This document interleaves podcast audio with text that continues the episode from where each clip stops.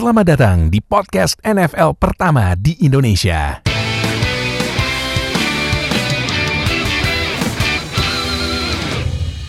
Lagi sama gue Fadil host kalian di Zero Knowledge Podcast. Nah, kalau udah tahu setiap minggu kita selalu bikin podcast top 5 da top 5 rookie. Nah, buat uh, sekarang kita akan bikin top 5 pass rusher. Jadi gini, pasti kan pada bingung ya pass rusher tuh apa sih gitu. Pass rusher itu intinya pemain yang sering ngejar QB buat ngesek udah gitu. Dah. Simple gitu. Nah, Tadinya episode ini mau khusus defensive line, tapi setelah kita pikir-pikir lagi, kalau misalnya minggu depan dibikin linebacker, nah ini kan ada linebackernya inside dan outside ya. Nah ini kan inside dan outside itu tugasnya ada beda. Nah, di line itu kan lebih dominan buat ngejar QB, ya kan? Atau tackle for loss, ya kan? Nah jadi daripada nanti yang pas linebackernya terlalu uh, listnya pusing gitu karena stoknya banyak banget, nah jadi yaudah buat episode kali ini kita gabung outside linebacker sama D-line jadi satu, jadi pass rusher ya. Oke, nah. Dan satu catatan lagi untuk uh, episode ini outside linebackernya itu adalah yang 3-4 ya, yang bukan yang uh, tugasnya tuh lebih ke belakang ah. defensive line. Jadi kita oh. Masukinnya outside linebacker yang 3-4 yang sering ada satu barisan sama defensive tackle sama defensive end. Nah, benar-benar. Jadi uh, ya kan gue udah pernah jelasin kan di American Football One on One apa sih bedanya 3 4 sama 4 3 kalau belum nonton langsung cari aja di American Football One on One kalau udah ngerti 3 4 sama 4 3 pasti udah paham lah ya maksudnya nah sekarang uh, gue bareng Oka ya Fadil Ohio sama Nuha lagi ada uh, kepentingan lain jadi udah kalau gitu langsung aja ya uh, lu aja deh Kak lu uh, pass rusher lu peringkat 5 siapa? Susah sebenarnya untuk Iya, makanya gue juga susah ini. Iya.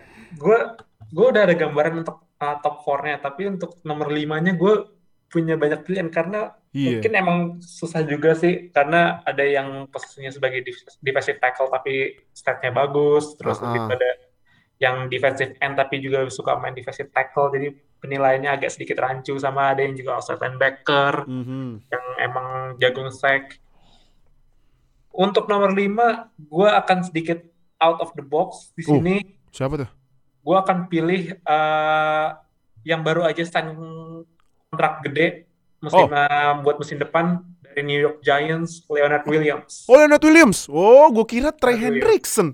Kaget gue. Gue tadi udah oh Hendrickson itu. Oh Leonard Williams ya. Coba kenapa Leonard Williams? Leonard Williams yang bagus sih kemarin mainnya. Sebenarnya uh, selain Leonard Williams, pikir di beberapa di main gue itu kemungkinan ada Chris Jones, ada Grady Jarrett, uh -uh. Trey Hendrickson juga uh, really good ya kemarin. Walaupun yeah. emang banyak yang bilang katanya ini one season wonder, tapi nggak apa-apa.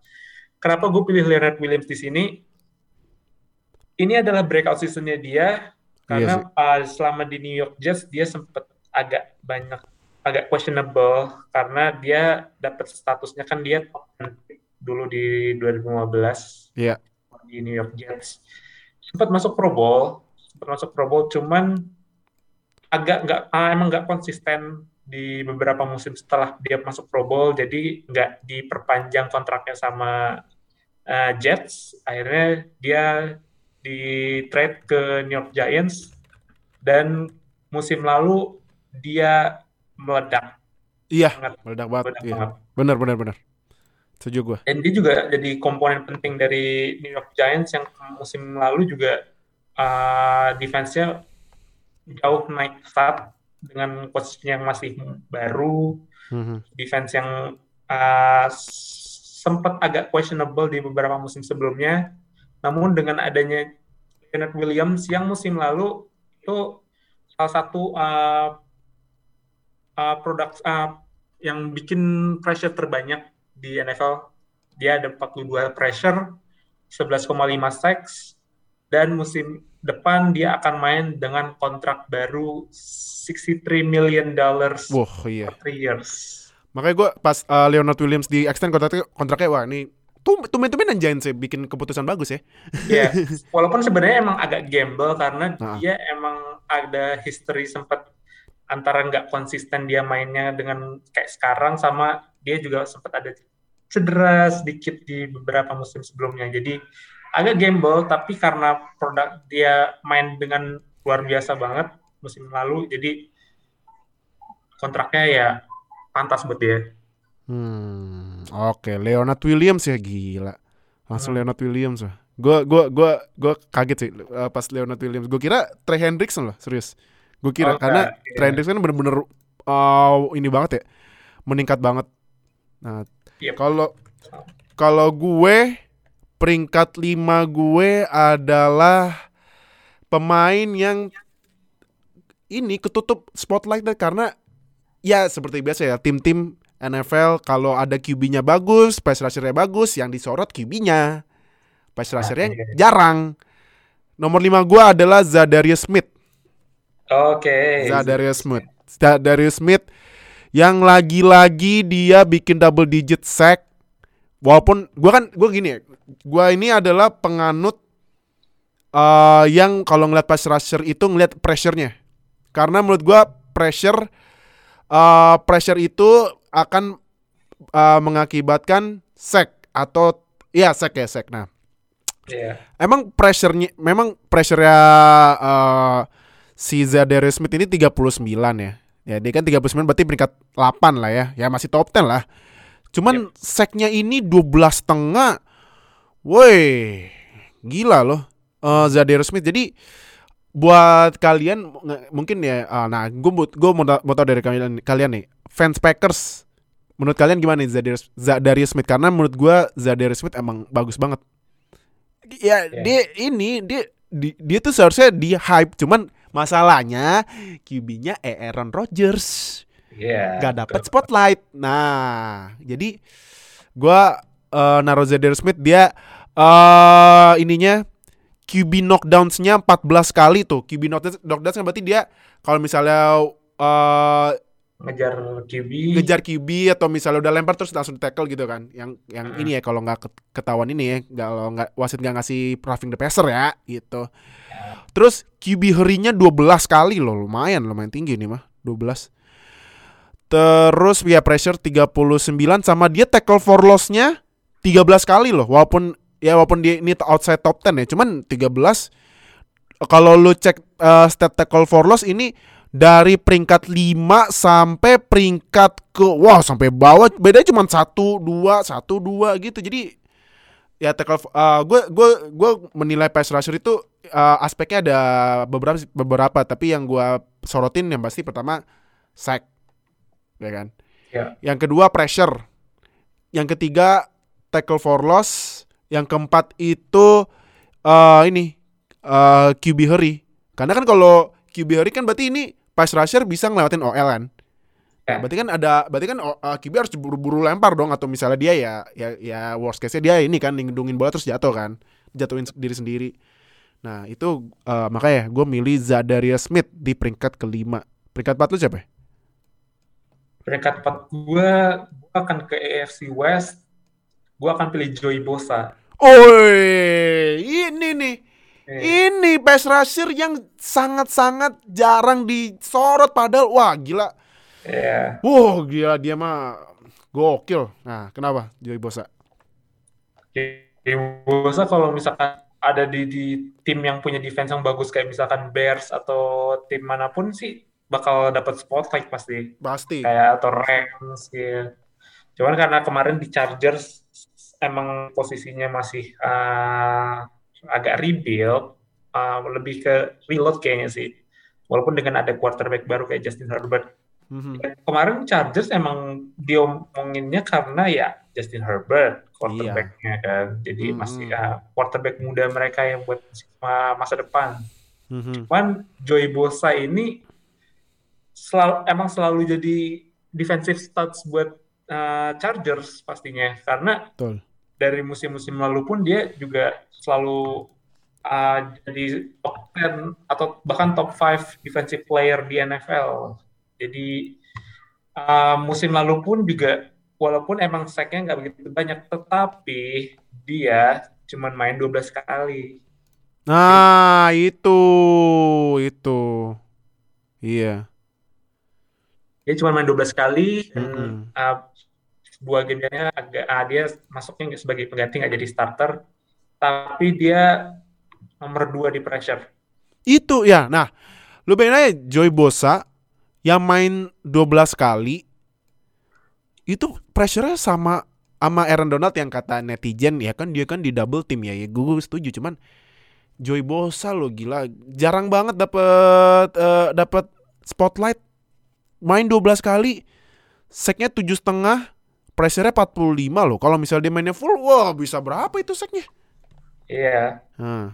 dan musim lalu pun juga Joy Bosa ada 15 tackle for loss uh, 7,5 sacks. Dan emang musim lalu defense-nya Chargers ag ag agak sedikit kurang ya. Karena emang uh, secondary-nya yang yang sedikit EV dan juga selain Joey Bosa pass rusher mereka agak sedikit kurang karena Melvin Ingram agak sedikit agak menurun dibandingkan yeah. musim lalu. Mm. Namun dengan uh, Melvin Ingram yang menurun pun dia tetap bikin performance kayak gitu eh, pantus lah itu jadi pernah sempat jadi defensive player termahal ya di NFL. Betul.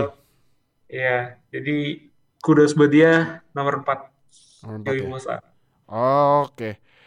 Nah, gue juga ini, gue juga taruh Joey Bosa di peringkat 4 karena nih ya, dia dengan main 12 kali, gue ini yang nge-support uh, stats lo ya. Dia itu QB knockdown-nya 19 loh. Hmm, 19, yeah. 12 kali main. Udah lebih bagus daripada Aaron Donald, cuman beda satu sama Chris Jones. Oke. Okay. Nah, terus dia uh, QB harinya 19. Eh 19 tadi deh. Eh iya QB knockdownnya 19. QB harinya 18 loh. Nah. QB hari 18 berarti dia kan movement buat lewatin OL kan bagus banget kan oh, otomatis. Yeah. Nah jadi uh, ya gue ya gue mau komen banyak-banyak udah di kasih udah di ini juga kan dijelasin uh, juga sama Oka. Jadi gue mensupport jadi gue juga nomor 4 di Joey Bosa. Kayak kita top 3 sama ya? Hmm. Uh, coba tiga lu coba nomor tiga lu siapa? Nomor tiga gue adalah Miles Garrett. Miles oke okay. nama Miles Garrett. Miles Garrett um, ya sejak dia masuk ke NFL pun juga dia udah di hype sebagai one of the best defensive prospect di NFL ya. Dia uh, di draft one uh, number one overall, terus sama tiga musim terakhir dia ada dia rekap more than 30 sacks dan 2019 kalau dia nggak kena problem yang lo tahu apa yang dia gebukin Mason Rudolph pakai yeah, helm. itu masih inget gua. Dia bisa let the league in sacks. Dia sempat ada 10 sacks di 2019 dan musim ini dia nggak uh, nggak berhenti sampai di situ. Dia ada 12 sacks dan juga uh, 33 uh, pressure juga dan juga Mas Garrett juga jadi uh, poin penting di defense dari Browns yang sebenarnya musim lalu nggak begitu bagus banget, tapi uh, mereka tipe yang oportunis juga. Di uh, sorry ya, gue sambil nah. cek lagi statnya. Hmm. Dia uh, ada juga 39 pressure, uh, 32 pressure juga dan juga uh, pertanyaannya di sini adalah apakah Mas Garrett bisa pertahanin performanya ini musim-musim depan ya karena uh, ada kemungkinan kan kemarin uh, Olivier Vernon kan sempat ada isu mau pindah cuman belum hmm. belum lihat lagi gue uh, untuk uh, ke depannya gimana seharusnya bisa karena dia uh, menurut gue adalah defensive player yang punya atribut paling lengkap dibandingkan yang lain dia gede, dia kenceng, dan dia juga agresif, dan dia juga tekniknya bagus. So, nomor tiga, Miles Garrett dari Cleveland Browns. Miles Garrett ya? Nah, gue lagi-lagi mensupport lo, Kak.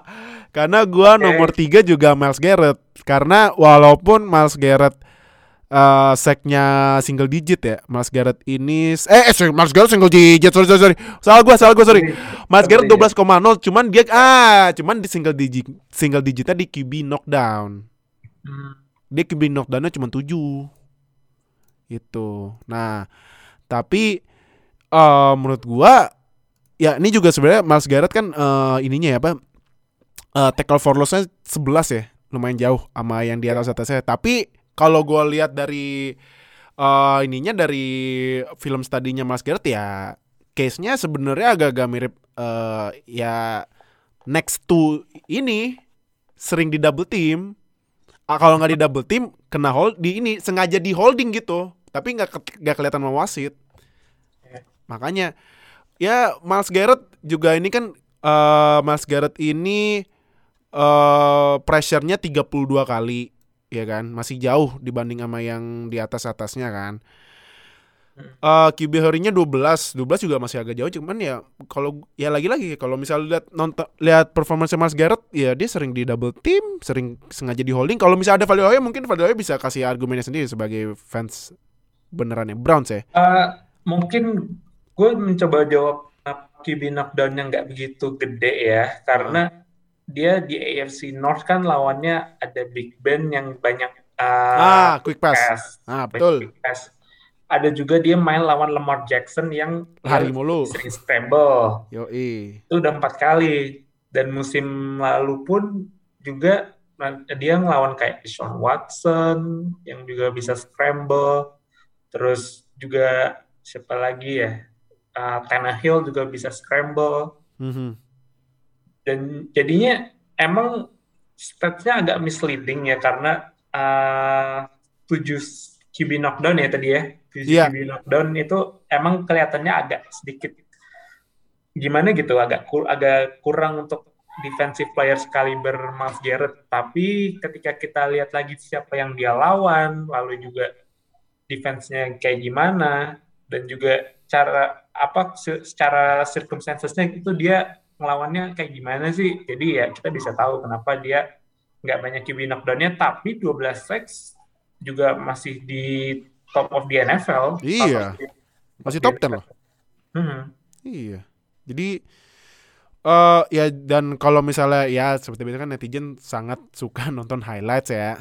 Iya. Yeah. ya kan. Kalau lihat dari highlightsnya Miles Garrett kan emang movementnya tuh ada tuh yang movementnya dia pakai euro stepnya basket uh set dah dan Jadi, lu lihat ini kan yang dia main basket dan ngedang iya gila anjir itu dia itu uh, Mas Garrett itu kalau nggak salah like six four six five dan beratnya tuh udah kayak 270 pounds 240 uh -uh. pounds dan dia bisa gerak kayak gitu tuh it's gila men itu iya. itu bukan kayak manusia coy Makanya, makanya kalau misalnya dia lawan Zion, siapa yang menang tuh ya? Hmm, nggak tahu dah. itu mungkin diadu Zion lawan Miles siapa yang ancurin ring duluan? Nah itu seru tuh kayaknya ya. nah, uh, nah ini kan kayak peringkat dua kita sama nih ya. Oke. Okay. Nah, kalau gitu gini aja deh. Abisnya dua ini emang dominan, ya kan? Nah, yeah. uh, gini deh, gue mau kasih gue gue karena sangat suka nonton pass rushing ya karena pass rusher pass rusher gitu ya karena hmm. ya mungkin netizen lain nontonnya seringnya QB QB QB WR WR gitu kan gue mau kasih hmm. tiga honorable mention pass rusher versi gue okay. tapi gue nggak bacain ini ya nggak bacain stats ya karena karena ya uh, eh gue bacain stats dikit lah ya dikit dikit ya yang pertama gue kasih honorable mention ke kayaknya ini agak shock deh. Brian Burns. Oh, oke. Okay. Brian Burns. Brian Burns. Brian Burns menurut gua mungkin tahun depan atau mungkin dua tahun lagi bakal jadi uh, premier pass, pass rusher kecuali eh kalau ya kalau kalau misalnya Panthers nggak bikin move buat QB-nya lu kak ah kalau misalnya kalau misalkan mereka beneran bikin move, gue akan gue pengen Brian Burns untuk ke Houston Texans dong. Ah! yeah.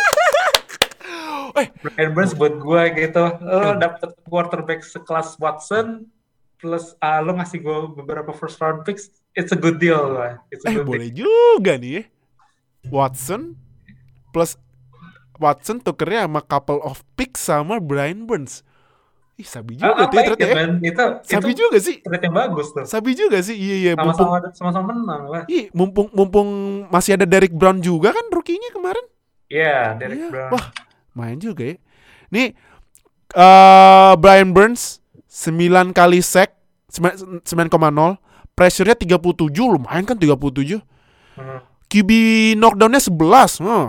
QB hurry-nya 16 tuh jadi makanya pas pas yang lain liatnya ya Aaron Donald, TJ Watt, bla bla bla bla bla bla. Gue liat Brian Burns, wih Brian Burns sabi juga nih.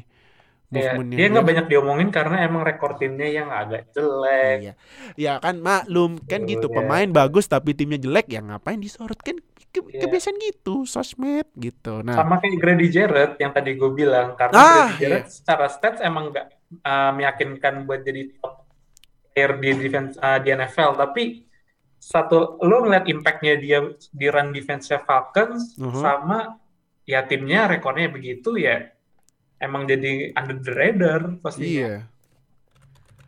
Nah, Brian Burns emang tackle for loss-nya cuma 8 ya, cuman tapi ya lu lihat aja dari herinya dan lain-lain Brian Burns main loh. Nah, berarti tadi lu uh, honorable mention lu ini Grady Jarrett apa gimana? Kalau lu siapa? Jadi ada uh, sebenarnya selain Grady Jarrett tadi gue juga bilang ada Chris Jones. Ah, ya. Chris Jones. Ya ya ya ya. Jones. Ya. Karena Chris Jones emang cuma 7,5 sacks tetapi dia main di interior. Dia main di ah, tackle. Interior ya ya ya. Terutama di uh, apa namanya? di defensive chiefs yang banyak kan main 3-4. Jadi 3-4 dia akan sering uh, main di 3 tag namanya. 3 tag itu posisi uh, gapnya di antara offensive guard sama offensive tackle. Jadi hmm. dia kadang suka kena double team dari lawan tapi masih bisa rekap 44 pressures 7,5 sacks. Emang uh, dari musim dari beberapa musim lalu juga udah kelihatan bahwa dia itu adalah uh, bagian intinya dari defensive uh, dari defensive scheme-nya Steve Spagnuolo-nya Chiefs. Hmm. Yang bikin dia yang jadi yang bikin Chiefs juara juga bukan cuma offense, tapi defense-nya juga defense ya. tingkat pesat musim lalu. Hmm, oke oke oke. Next honorable mention gua aduh gue bingung deh ini dua tapi gue harus pilih salah satu. Tadi gue mau milih ini si A tapi setelah gue cek lagi gue pilih si B deh. Karena okay. gue list gue terlalu banyak di edge rusher juga nih ya. Ya sekali kak satu satu satu lah ya. Ya tapi kan top top five gue juga ya uh, defensive tackle cuma satu. Ya kan? Hmm. nah jadi gue naruh nih gue naruh dua honorable mention deh di uh, buat defensive tackle yang kedua gue naruh pemain barunya Colts yang baru pindah dari 49ers. Oh. DeForest Buckner. Hmm. Karena DeForest Buckner defensive tackle-nya dengan uh, dia kan main defensive tackle 9 setengah sack 31 kali pressure sama 17 kali QB uh, knockdown loh. Defensive tackle yeah. loh. 17. Lumayan loh. Ya tapi kan emang dia uh, QB harinya cuma 4 ya ya ya malu nggak ya defensive tackle yang beda kayak nggak kayak Aaron Donald cuman Buckner ini pin, Buckner juga tackle for loss ada 10 tapi uh, Buckner pindah ke Colts menurut gua efek ke Colts tinggi loh dibanding Justin Houston ya. Nah, cuman gue yang penasaran ini. Denico Autry kan pergi nih dari Colts. Nah, gimana nih ntar uh, Colts uh, buat pass rushingnya? Apakah Buckner sama Houston bisa uh, kerjasama gitu buat saling bantu buat ngejar QB apa gimana? Tapi gue gue yakin sih difference Buckner musim depan bakal lebih bagus lagi. Kalau lu satu lagi siapa? Hmm, satu lagi ya. Hmm. Tiga uh, deh tiga. Uh. Karena yeah. banyak banget pass rusher. Stoknya. Yeah uh, mungkin daripada honorable mention gue pengen mencoba untuk kasih kredit lebih. Gue akan huh? coba ke Hassan Reddick. Oh Hassan Reddick ya? Reddick. Cardinals. Ya dari Cardinals. Karena dari beberapa musim lalu emang khususnya ini agak mirip sama Leonard Williams ya karena uh. dia uh, top 15 pick. Gue masih ingat Hassan Reddick ini di pick setelah Deshaun Watson Oh, oke okay, oke. Okay, Jadi gue okay. masih masih rada inget 2017 tuh setelah Watson ada siapa-siapa aja. Beberapa musim sebelumnya emang dia nggak uh, secara stats dan emang secara performa pun juga nggak terlalu impresif ya. Dia cuma ada sekitar 7,5 sacks dari tiga musim. Karena dia emang mainnya agak sparring gitu sih. Jadi dia lebih ke spesialis.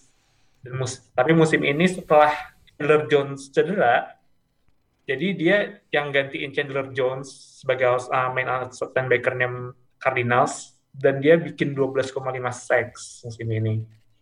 12,5 sacks dan uh, dia pun uh, juga in terms of pressure juga nggak kalah dibandingkan extra special yang lainnya. Hmm. Mungkin pertanyaannya apakah dia bisa pertahanin performanya ini ataukah dia cuma kayak one hit wonder aja kayak ah. satu musim dan dia ini tahun kontraknya dia karena dia di decline fifth year option. Jadi ini emang tahun kontraknya eh, dia. Dan Redick udah pindah loh. Gue baru cek ke Panthers. Nah, udah pindah. Jadi emang uh, musim 2020 tuh emang kayak musim pembuktiannya dia bahwa gue pantas nih di pick sebagai nomor 13 di itu uh, draft 2017 jadinya ya kelihatan meledak gitu. Dan juga emang ada benefit juga karena dia kan uh, kan Cardinals uh, kehilangan Chandler Jones kemarin ya. Iya yeah, out for season. Jadi Hasan Reddick step up dan dia uh, deliver. Hmm oke okay, oke okay, oke. Okay. satu lagi honorable mention gua. Aduh gua jujur bingung tapi gua harus memberikan honorable mention ini ke aduh siapa ya? Ini deh pemain yang uh, kreditnya udah due banget. Brandon Grahamnya Eagles. Oh, Oke. Okay. Brandon yeah. Graham. Tadi gue mau mau pilih Emmanuel Okbah, tapi gue cek lagi Brandon Graham. Wah dia emang uh. dia dia overdue sih, overdue. Nah, yeah. karena Eagles yang ya udahlah ibaratnya ini maaf ya kalau kata gue kasar ya kata gue kasar ya. Abomination ini mah. Eagles. Aduh ini NFC East. Nah tapi dia 8 sack 29 kali pressure 10 QB knockdown sama 11 kali hurry, QB hurry loh. Jadi main apalagi kan kemarin ini kalau nggak salah Brandon Graham dapat uh, awardnya itu kemarin Pro Bowl Tuh. Akhirnya dia akhirnya Pro Bowl, loh. akhirnya. Akhirnya Pro Bowl. Jadi ya di samping ya di balik Eagles yang kocak ini masih ada Brandon Graham, Graham yang gue gue selalu nge-hype Brandon Graham kemarin ya netizen pada nggak tahu itu Brandon Graham ini juga udah uh, 31 32 32 uh.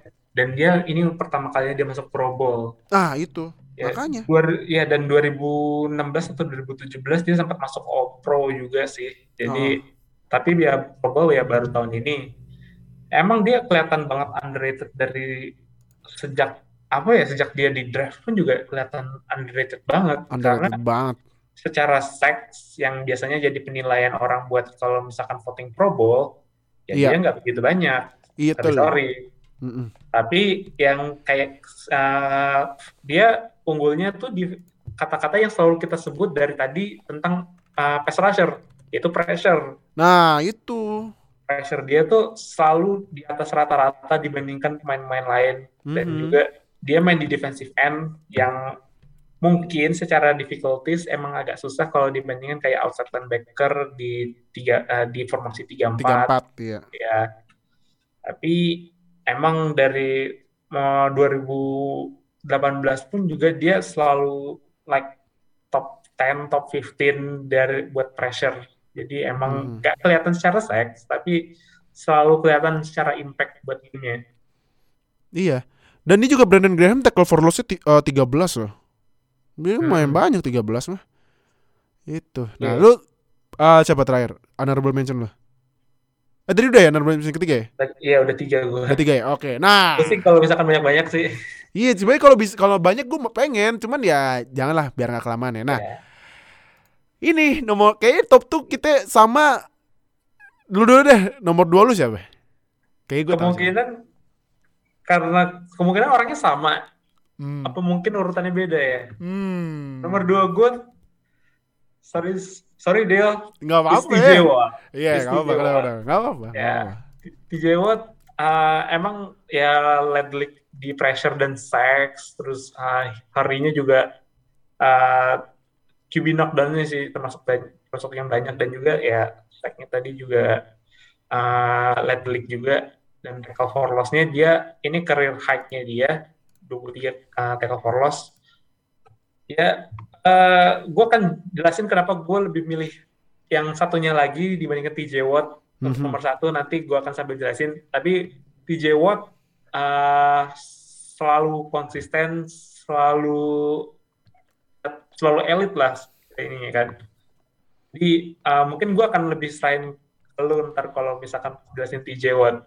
Cuman ya 15 sacks musim ini, musim lalu 14,5 ya it's it's a great number loh dan dia sekarang lagi kontrak year.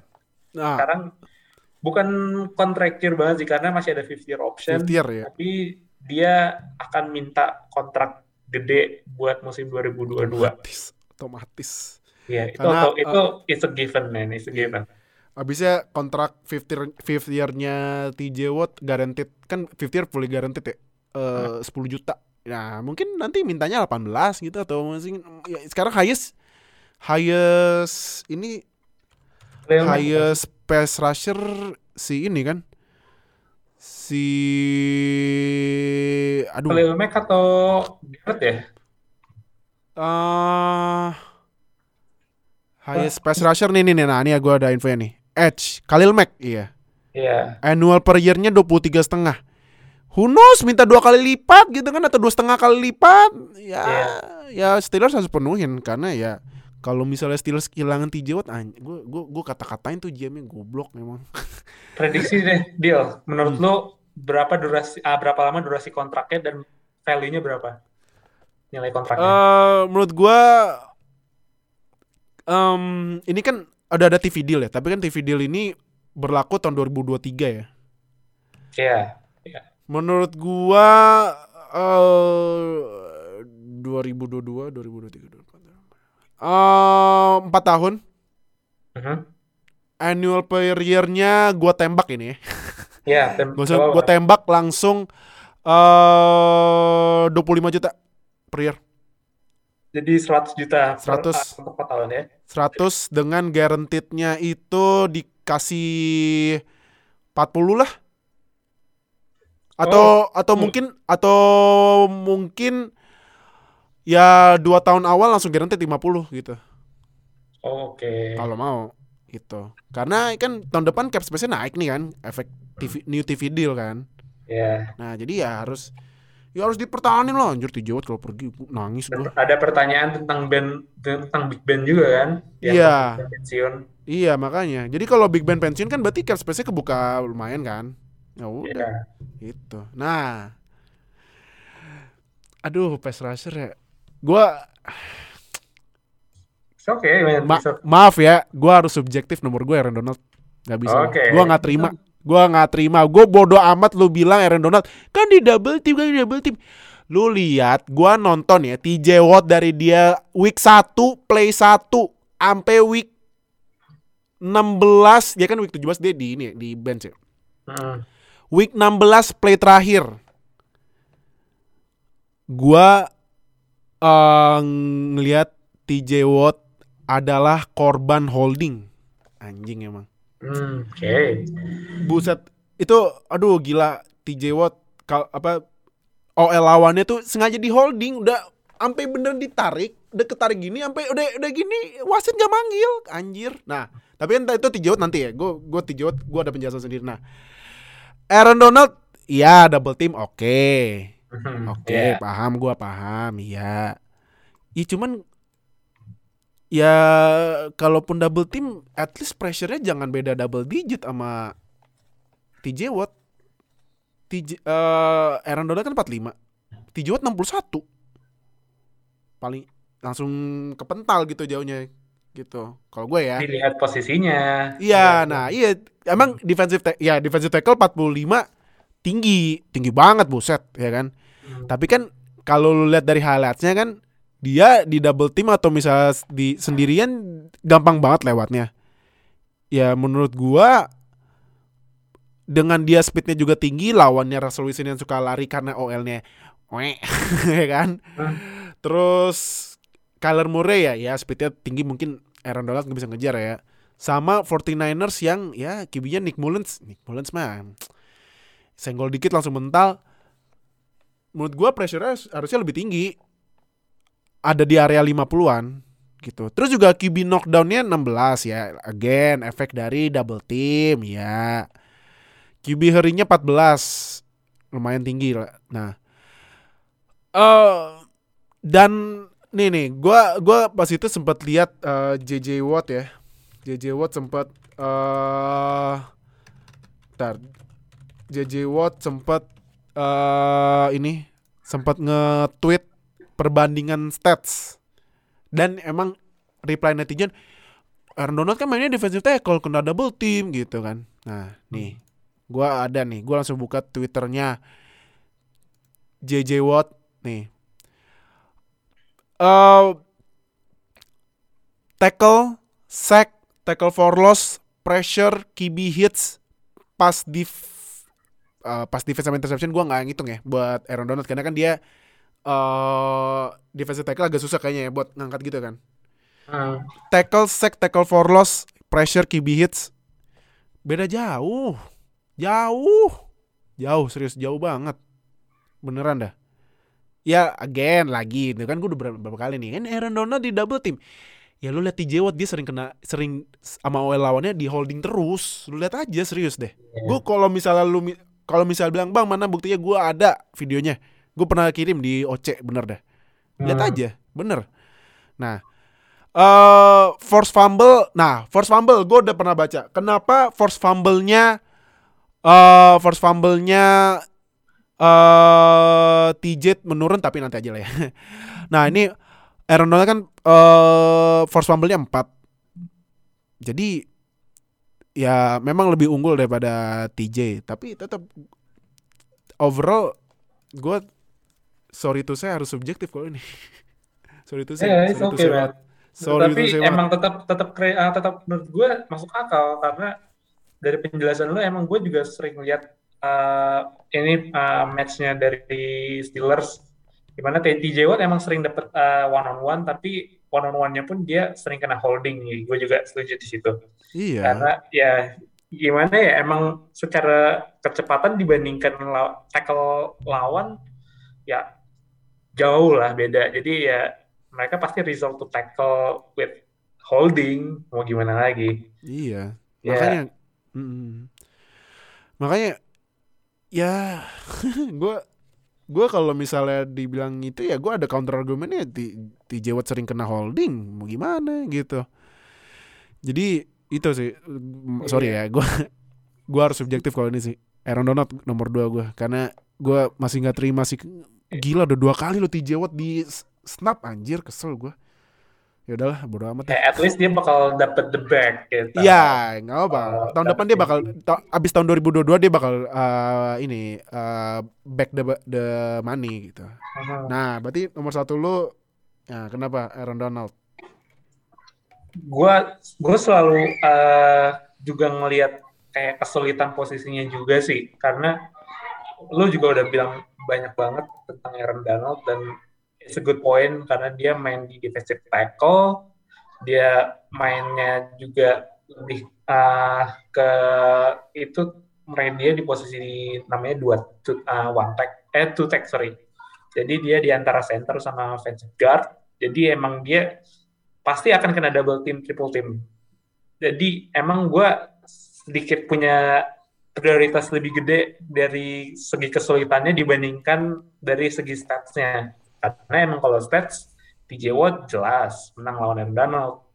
Kan, tapi Aaron Donald pun juga uh, efek dia ke defense uh, timnya juga pun juga hampir uh, menurut gue just, justru lebih gede dibandingkan TJ Watt. Sorry to say. Hmm. Karena Aaron Donald uh, bring the pressure juga dan dia juga uh, secara run stop juga uh, juga termasuk elit. TJ Watt juga close, very close. Jadi menurut gue emang antara TJ Watt sama Aaron Donald menurut gue emang kayak satu A dan satu B gitu, satu A dan satu B. Tapi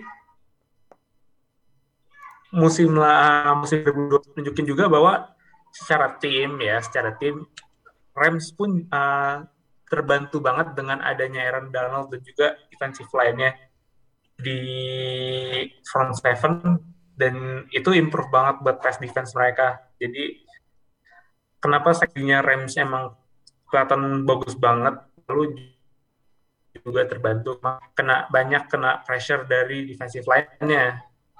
Jadinya DJ Watt uh, very good, still very good, tapi mungkin bikin gue sedikit agak uh, um, agak gimana gitu karena dia kan sempat kehilangan Bad Dupri ya nah, iya. dia di hmm. pass rush mm-hmm. jadi uh, dan setelah Bad Dupri sempat cedera dia agak sedikit menurun Betul. dibandingkan performa di awal musim yang awal musim dia uh, kelihatan banget kayak clear cut defensive player of the year candidate itu uh, no doubt itu itu nggak ada perdebatan lagi ya mungkin ada sedikit karena penurun itu yang bikin voters buat defensive player of the year mungkin ngelihat oh Aaron Donald main di posisi lebih susah banyak kena double team triple team dan efeknya ke defense uh, ke defense-nya Rams lebih gede dibandingkan TJ Watt ke defense Steelers jadi hmm. mungkin itu kenapa mereka lebih Aaron Donald buat jadi defensive player of the year Hmm. Tapi kalau misalkan di, mereka pilih TJ Watt, gue pun nggak akan uh, uh, ini nggak akan gak setuju karena dia pun pantas buat dapetin gelar itu. Iya iya iya. Nah, um, ya as you know peringkat pertama gue tetap TJ Watt karena pertama dia rob. Bodoh amat beda, dibilang alasannya beda posisi biarin aja lah kan defense berarti kan defense nanti ngitungnya defensive line outside linebacker inside linebacker, cornerback, dan safety.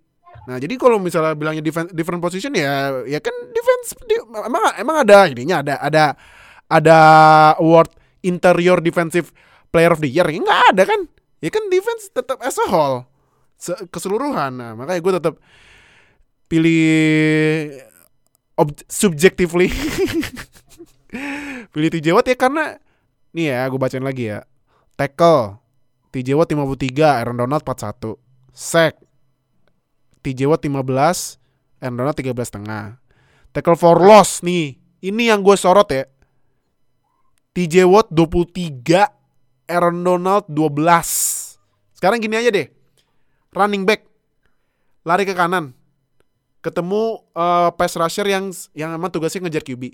Kan mungkin ada aja yang running back yang bisa langsung ngegocek kan. Nah ini TJ Watt dapet. Nah, ya kan? Tackle for loss. Pressure. TJ Watt 55. Eh, sorry. Itu ya bukan yang ini. Nah, gua gua bisa ambil dari dari ini dari uh, eh, JJ. Nah. Pressure. TJ Watt 61. Nah. Aaron Donald 45. QB knockdown. TJ Watt 4 eh 26. Aaron Donald 16.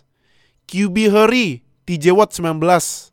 Aaron Donald 14 jadi ya ya gue lagi-lagi walaupun kalian bilang uh, beda posisi uh, Aaron Donald dengan defensive tackle statsnya kayak gitu uh, lebih bagus daripada TJ Watt ya iya benar. Cuman ya lu ini lagi lah coba uh, film study lagi lah jangan cuma satu aja menonton beberapa. Kan emang kan Aaron Donald kan di double team triple triple team kan nggak nggak selalu pasti ada one on one ya kan? Nah Watt juga gitu sama. Dia juga uh, di double teamnya nggak selalu. Cuman lagi-lagi lu harus lihat Watt berapa kali di holding. Nggak uncalled itu. Parah. Gue aja nonton sampai Astagfirullahalazim, Astagfirullahalazim. Gue sampai pusing liatnya TJ di holding mulu. Karena ya ya OL OL lawan kalau udah tahu lewatin TJ susah ya cara lainnya adalah diinin aja di di holding aja. Dan wasit nggak lihat kampret emang. Gitu. Jadi uh, itu gue sorry ya subjectively memilih TJ Watt nomor satu. Gitu. Eh. maaf ya. Jadi uh, itu top 5 kita sama honorable mention karena gue gue sangat gue gue jujur suka banget bahas bahas pass rusher karena gue suka banget ngeliat QB di tackle karena selama gue nonton NFL lama-lama gue nonton QB lempar lempar lempar lempar lama-lama bosen ya Yeah. lu lihat pass rusher gimana seni dia melewati OL ngegocek-gocek gimana cara dia ngejar QB kan tuh wuh gila sih. Uh, ada ada serunya gitu kan. Jadi kalau pass rusher gue uh, paling senang bahasnya tapi ya again durasi biar nggak kelamaan ya. Jadi udah itu aja. Kita top 5-nya. Thank you Oka udah join buat kalian yang nonton podcast langsung aja komen di YouTube top 5 pass rusher kalian. Dan jangan lupa subscribe ke Konceng sambil subscribe biar kita upload dapat notifikasi langsung nonton biar update sama NFL di Indonesia. Dan tadi Oka ada nunjuk di bawah langsung join semua sosial media kita. Gak usah malu-malu. nah gak usah malu-malu. Yang dengerin audio only di Spotify langsung aja follow biar uh, dapat uh, kita upload langsung dapat notifikasi ya. Nanti next kita top 5 lagi bakalan top 5 uh, eh, pass rusher. Ini uh, kalau gua cek ini yang lagi naik namanya ini. Eh yang yang nomor satu ini siapa? Gregory Rose Rose apa sih gue sih? Russo Gregory ya? Russo Russo ya, dari, ya? Dari Miami, Miami Hurricanes. Ya? Yeah. nah, jadi uh, stay tune aja nanti buat yang draft prospek karena ada sebulan lagi nih menuju draft nih. Draft oh. ini menentukan masa depan tim kalian gitu kalau yeah. draftnya bener bagus kalau draftnya jelek ya udah nasib. Ada beberapa tim juga yang udah ambisius sampai trade up ya. Nah, iya nah, gue nah sebelum gue uh, closing gue mau nanya dulu pendapat lo tentang 49ers, Eagles sama Dolphins yang tuker-tukeran pick gimana? Uh, quick quick take lo. 49ers dapat uh, megang third overall draft pick nih. Apakah ngambil QB apa enggak? Pas uh, 80% gue yakin akan ambil QB. Hmm. Karena lu nge-trade 3 first round pick kalau nggak ngambil QB ya ngambil apa? Ah, Oke oke oke. Kalau Eagles menurut lu gimana? Sekarang megang pick ke 12. 12. Nah. Ya. Dolphins sama Eagles punya uh, needs yang sama buat timnya. Mereka butuh receiver. Betul. Jadi Dolphins akan pilih receiver yang paling bagus karena uh, kemungkinan di top 5-nya itu nggak akan ada yang ngambil receiver kecuali katanya ada Bengals yang mau ngambil Jamar Chase. Ya. Belum tahu sih. Tapi kalaupun Jamar Chase diambil ya Dolphins tinggal ngambil wide receiver dari dua dari tiga ada dua lagi kan ada Jalen Waddle ada Devontae Smith dan Eagles ya tinggal ngambil satunya lagi udah ah. jadi emang uh, sama Aha. cuman ya uh, Dolphins ngerasa kayak oh gue punya banyak first round pick ya udah gue tukar aja nih buat naik Kali yeah, aja yeah, dapat yeah. receivernya lebih bagus dibandingkan yang didapat sama Eagles nanti. Hmm. Terakhir, Dolphins, menurut lu front office-nya MVP nggak tuh? Bisa membuat Laramie Tunsil itu empat first gila sih. empat first round draft pick loh. Gokil. Thanks dulu ke tim gue dong. Oh iya, iya ke tim lu. Iya bener juga gak? Tapi menurut lu gimana? Ya, Dolphins move-nya uh, ini menurut lu pinter apa gimana? Apa risky? secara general memang pinter banget sih dia uh, bikin culture yang baru uh, dari brand Forest itu bikin culture yang dia hard work dan juga ada ada sedikit bumbu-bumbu Patriots way cuman yeah. benar-benar kayak Belichick jadi uh, dia bikin tim sendiri bikin culture sendiri dan ya hasilnya kelihatan musim lalu. 10-6 walaupun gak masuk playoff tapi mm -hmm kalau dia di NFC East tapi ya ya udahlah gitu ya udahlah gitu. Mm -hmm. 10 6 ya pasti uh, eh, gue akan sangat antusias sih untuk melihat musim depan mereka bakal kayak gimana. Dengan tua yang udah dapet off season penuh dan juga mereka punya banyak ya pasti off seasonnya ini bakal seru buat mereka. Hmm, oke okay, oke okay, oke. Okay. Jadi jangan lupa sebulan lagi draft nonton uh, top 5 uh, draft prospect mungkin nanti pas dulu kita bakal bikin kompetisi lagi tapi tungguin aja jadi udah kalau gitu thank you udah nonton dan dengerin see you di episode selanjutnya ya bye terima kasih telah bergabung dengan Zero Knowledge Podcast follow kami di Instagram dan Twitter at NFL Fans Indo. Atau bergabung dengan kami di Line Square dengan keyword NFL Fans Indonesia. Sampai jumpa di podcast berikutnya.